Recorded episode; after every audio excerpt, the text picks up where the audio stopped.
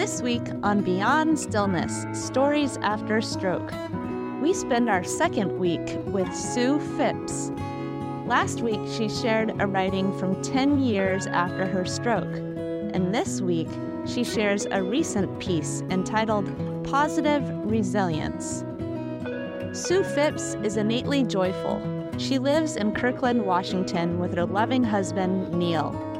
She has developed a deep sense of trust through small, coincidental moments and those of struggle, like her time with breast cancer, mitral valve prolapse, and our focus of this story, her major stroke.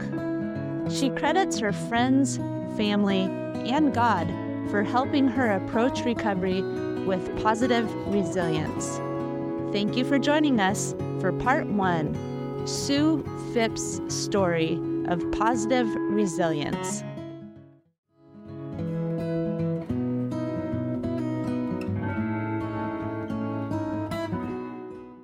Hello and welcome to Beyond Stillness. Stroke offers a powerful, life changing shift in perspective. Each colorful memory creates a parable for life's greater teachings, a compass for journeys ahead, and inspired wisdom for unique growth. This radio show, Beyond Stillness, offers an hour of pause for storytelling and reflection. Ultimately, Beyond Stillness is a welcoming environment that reveres the moment beyond stroke's paralysis. Still moments unite humanity and divinity. I'm your host, Molly Bucola. Sue carries an innately joyful spirit. She lives in Kirkland, Washington, with her loving husband, Neal. She enjoys time with friends and family and plays mahjong weekly. Sue is also very involved in our women's Bible study group. Her story is entitled Positive Resilience. Now we take a moment of pause to call to mind moments that bring joy. Think of a time you felt seen, truly seen for the innately loving human you are. Sit in that moment. Acknowledge the way you felt as uniquely known and loved. And give thanks. Now, think of a time you saw someone else deeply. A time you were able to see them with their fears, apprehensions, along with their wonder, joy, gifts, talents. Sit in that moment, acknowledging the way you felt and your ability to see that person as whole, as blessed and give thanks. All right, Sue, I'm going to hand it over to you. Sue Phipps' story. Thank you, Molly. I have been surrounded by love and support from day one. My parents said that even as a toddler, I was positive and joyful. And like fish to water, I thrived in that atmosphere. I didn't quite realize it until dad included this in his toast at my wedding, and all of the people in the room nodded in agreement. This has served me well throughout my life and fueled my resilience. In 1990, just after a year of my marriage to Neal, I suffered an aneurysm and a cerebral hemorrhage the size of a baseball on the left side of my brain. I was in a coma for five days. What a blessing that I came out of it at all. But I still had disabilities I needed to deal with.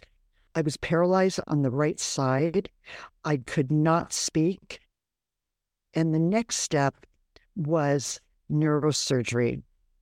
Before he went into the operating room, the neurosurgeon met with my family and said he needed a decision from my family to let him know how much he should do to keep me alive, what measures he should take if things were not going well. Neal told him to do anything and everything to keep me alive. But my dad, a neurologist, was cautious. He had had patients with worse outcomes following less trauma. Wait, Neal, you don't know what you're going to be left with, he said. Neal responded, but I need to take care of Sue. He stayed positive, never believing I wouldn't come through all of it. The surgery was a success, but I had aphasia and problems with my eyesight following it. Dad continued the theme of positivity he told my family to respond to me as though I made perfect sense and to interact with me as though nothing had changed. In the same way, even though I had lost the ability to, to understand what other people were saying, I became a very good actress. If someone were laughing, I would laugh. If people looked concerned, so did I.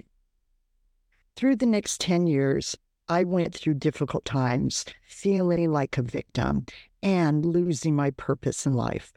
I always came back to the optimism and trust that I could get through whatever came my way. In this story, I will share specific ways this positive resilience showed me showed in my recovery. It had been about a year since my stroke after months of constant support and love from my family and friends, everyone's lives returned to normal as they should. Unfortunately, my life didn't, and it never would. For the first time in my life, I was depressed. I continued to have aphasia and a few seizures. Although I was improving, I still couldn't drive. It took two years until that happened. I was always a content, generally happy person, but not now. For the first time in my life, I was feeling alone. I talked to my dad all about it. I was venting to him about how unfair this all was. And his wise comment to me was Sue, although you feel that way now, age is the common equalizer. Now I know he's right. But my family and friends always helped pull me through those difficult times. A perfect example was in 1991, a year into my recovery. I was trying to figure out what I was going to do with my life. I couldn't drive because of my seizures or understand any words because of my aphasia. I was so frustrated. But one afternoon, I received a letter with no return address. I opened it and began to read the carefully typed words. I teared up first, then I cried, then I sobbed. It was from my friend from college, Todd Gardner. Here is what he wrote. And now Sue's husband, Neal, will read the poem. A soul so gentle, a spirit, spirit so warm, eyes sparkle with joy and love. A silken beauty with nothing that nothing could harm, a kind spirit blessed from above. Born into a family of love and grace, destined for one of her own, the touch of her presence no one can replace. Many seeds of joy she has sown. O descendant of Job, fate hasn't been fair to one who does nothing but please. Yet her spirit refuses to wilt in despair as her heart fights a senseless disease. Then, behind the warm glow of that beautiful smile, a small vessel betrays God's child. Her body appeared to have walked its last mile, yet she fights her way back to our side. What deep well of strength lies within this fair frame, and why does God test her so? She's committed no crime, shoulders no blame for the pain she must undergo. Yet with each mounting challenge on her organs within, her spirit transcends life anew. A power wells up from a soul without sin to see each new battle through. A husband and family smile through silent tears as they search for a reason why. But it's Sue who comforts their pain and their fear, a will to live that won't die. The flower of youth blossoms brightly within a body that's battered and torn. Please God, now let the healing begin. For us, Sue is reborn. Wow. Okay, that was very special that you read that, Neal. Oh. That was really special. Oh boy. wow. The beautiful, touching words from my friend brought me gratefulness. I knew with friends like Todd and others, I could get through this. They reminded me of how fortunate I was. That helped me, that helped me remain positive and develop resilience. Another example of friendship and support was in 1991 when a group of friends wanted to do something for me but we lived in San Carlos, California, and they lived in Seattle. They knew I couldn't drive and there was no Uber at that time. But because Neal was working long hours at American Express, I needed to figure out how to get around. My wonderful friends created something called Friends of Sue Fund. That was long before GoFundMe. They connected our friends and worked and work associates by phone and they raised money for me.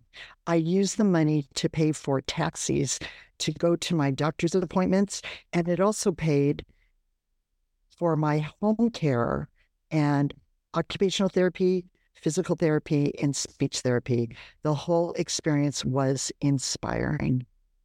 10 years after my recovery, we had a celebration. We invited all of our family, friends, and those who donated to the Friends of Sue Fund. We wanted to thank everyone and to thank God. My dad shared that not that night that as a physician, he really didn't believe in miracles. But in my situation, in my recovery, he saw too many things he couldn't explain he saw the little miracles. I've also seen little miracles myself. I found them when I was talking, when I was taking classes in a writing, in to be a writer. In 1992, I was struggling to find words. It was frustrating and sometimes disorienting. disorienting. But I continued to pretend that everything was fine as did the people around me. This was helpful in breaking the victim mentality. I was persistent. I knew I had trouble finding the right words, but I pretended I didn't. And I would and I would keep pushing forward, trying things that challenged me. During my recovery, I lost a sense of purpose. So I signed up for a writing class. I had a lot of stories to tell. So maybe that would be my purpose was to be a writer. It was crazy since I had aphasia. I couldn't come up with the right words. Although it was slow, I read Julia Cameron's book, An Artist's Way. It invited people to write three stream of consciousness pages each morning. I think it improved my work usage. It was really helpful. Through my classes, my writing classes, we wrote essays. I wrote about my migraines, my first kiss, family members who were in the war, and a letter I wrote to Kenny Loggins. I was so inspired by his song, Brighter Days. His words were a perfect articulation of my feelings after the stroke. I admired the way he was able to find just the right words. One morning, while I was sitting at my desk trying to type something, anything, I found I was just blank. It was frust- it was frustrating, but I stopped. I took a deep breath and I prayed to God. Come on, God, I have to write this writing class. Please, please help me with this. Within 20 minutes, it was crazy. The words came to me. They were perfect for what I was trying to write. It didn't happen just once, it happened over and over again. If I sat, I took a deep breath and I asked God for help, words came to me that fit the story. But they weren't my words. I swear to you, the words were too complex to be mine. Some were so unfamiliar that I didn't even know the definitions. It was like God was my writing partner. Those times were, to me, little miracles. The experience in writing reminded me of the importance of trust. I set myself up with challenges. And when I reached a point that I could no longer push forward, I stopped, stepped back, and handed it over to God. But I forgot that trust. I forgot that trust when we were in Lake Tahoe, probably five to six years post post stroke. Neal and I were having dinner with friends and a few acquaintances. 12 people were sitting around the table. I felt that there were too many conversations going on, which is always very difficult for me. When dinner was over, our friends, Sally and Dan, suggested that we play a card game. I was a little apprehensive. 12 people focused all on one person at a time. It made me nervous. 15 minutes into the game, I was overwhelmed. There were too many, too, there was too much laughter. It was too loud, and there were too many cards to keep track of. It was taxing on me so much that I couldn't keep track of the conversation at all. I knew I had to leave the room. I went to bed listening to all of the laughter in the other room. I started to cry. After many months and years of praying to God, asking Him to guide me and teach me of what I was going to do with my life, I felt as though He wasn't listening. It obviously wasn't to be a writer. I was angry, so mad at God. What's the point? I don't have any purpose in my life. The next day, I woke up still depressed about the night before. As usual, I pretended to be content and happy as we headed out to the airport. While sitting on the plane, I started reading a magazine called The Disability Disability Today. I had subscribed for a year but only received one copy. I read a three paragraph article about a new television channel called the Disability Channel. Before my stroke aneurysm, I my job was to work as a marketing and affiliate representative for C-SPAN, Net, Netlink, and Showtime channel. I traveled around the country when I saw that there was the channel specific to disability, like being like hearing about someone who had a stroke, I couldn't believe it. I thought this was the perfect fit in my life at this time. When we got home, I called the company, now called Kaleidoscope, and I spoke with the vice president, Phyllis Nichols. She asked me to send her a resume and list my work experience as well as my hobbies. At that time, I was involved with an international weekly Bible study called BSF. I thought it might be a little bit strange to add that on my resume, but since it was a big part of my life, I included BSF to my resume. Phyllis called me right back and asked, Did you know that I'm very involved with BSF? No, I didn't. I responded that the global corporation headquarters is right here in San, in San Antonio, Texas. This coincidence left us both in disbelief. It was another little miracle. The whole situation had God's fingerprints all over it. Every time I give up, God is there. Even though he puts me on a different path than the one I think I should I should be on. Over the years, I've learned to trust him. I know that all the little miracles that have occurred in my life are more like just are more than just coincidences. They've happened over and over and over again. These have occurred through my life in small ways, like finding the right words, or bigger situations like finding purpose in my life, and life saving events like radiation to treat my breast cancer and open heart surgery to treat mitral valve prolapse, and of course, my stroke. I just turned 70. Looking back on everything, and especially my stroke 33 years ago, I've I've grown and adapted. The stroke greatly changed my life, but the true me has been here all along. I approached my recovery and daily life with positive positivity and gratitude.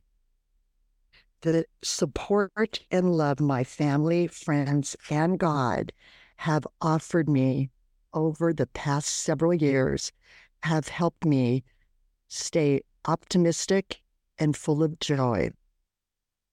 I ask, I trust, and I believe. When you and I first met Molly, we discussed what I wanted to call my story. I said positive resilience without even thinking about it. Those two words were given to me. I didn't come up with them. They were like the ones in the past. God gave them to me. I am truly grateful. Mm. In looking back, I honestly believe that it was because of the support and love of family and friends, of my positive resilience that God kept replen- replenishing, and all the little miracles that God worked throughout my life. Sue, that's beautiful. Thank you for telling us about the the coincidences and your internal joy and your supportive family and friends and the way that God has worked through you. It's a beautiful journey. He really he truly has. Even at those times that I've thought, where are you?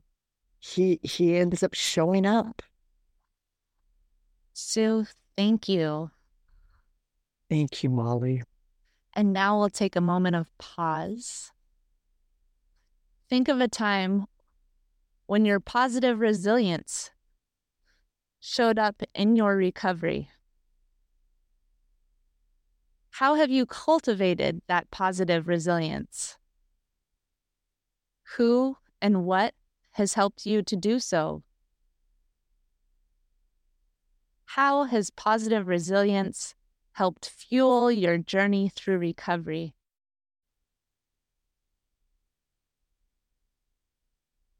And mm. give thanks.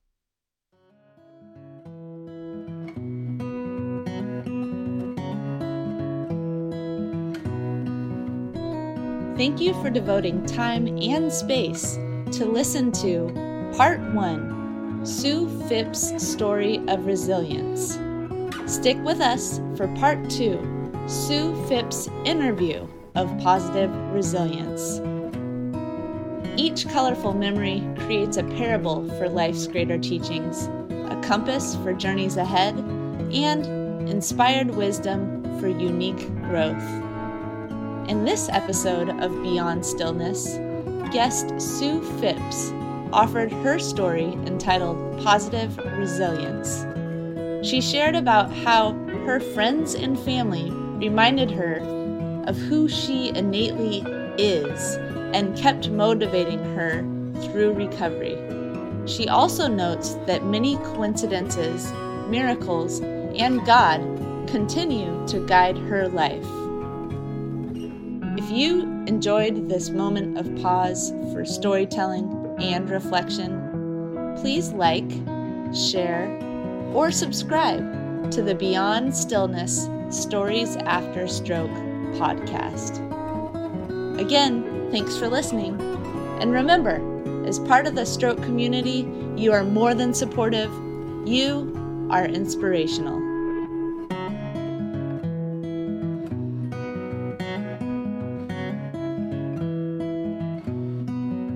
If you are part of the stroke community and have a story you'd like to share on the show, please contact us. Email molly at beyondstillness.org.